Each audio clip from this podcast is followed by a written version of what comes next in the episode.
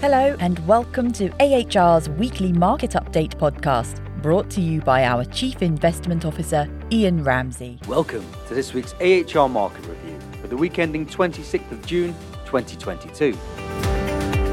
The majority of equity markets managed to record a positive week for the first time this month, despite investors' uncertainty over the prospect of a potential recession. With the equity market still very much in negative territory for the year, and after last week's sharp declines, markets this week took a breather and found support, perhaps an indication that the sell off had gotten slightly ahead of itself.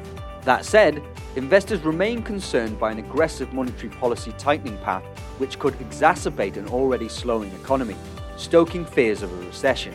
US Federal Reserve Chairman Jerome Powell told Congress on Wednesday recession was a possibility as he reiterated that the central bank is strongly committed to bringing down inflation. In particular, Economic data this week made for disappointing reading.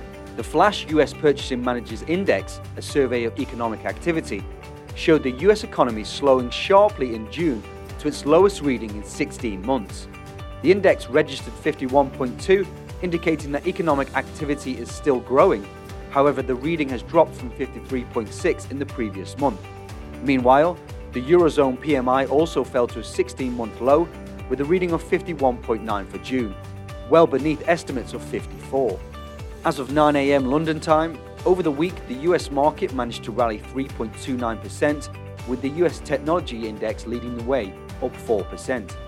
Gains in Europe were more modest, with the main index up 0.58%, whilst the UK market was up only 0.38, weighed down by the underperformance of miners and energy companies in the index, after commodity prices fell this week.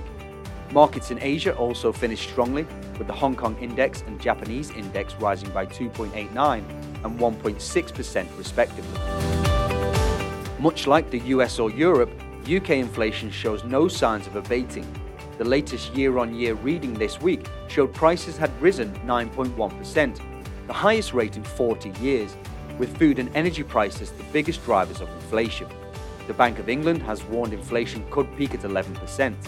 The squeeze on the cost of living has encouraged workers and unions to push for higher pay rises, and this was best illustrated by strike action by railway workers this week, bringing trains across the UK to a standstill.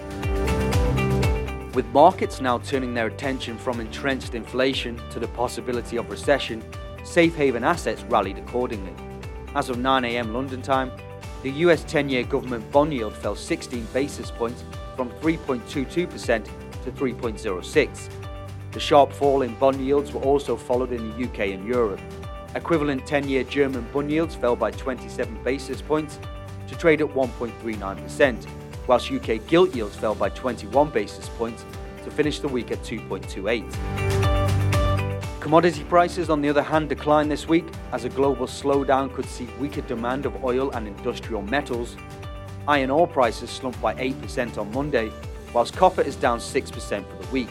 The price in oil also subsided, with Brent crude oil down 2.76% to trade at $110 per barrel. Gold prices remain more stable, with the price of the precious metal down 0.5% to $1,831 per ounce. That's all for this week's AHR Weekly podcast. Thank you for listening, and for further investment insights, head over to ahrprivatewealth.com.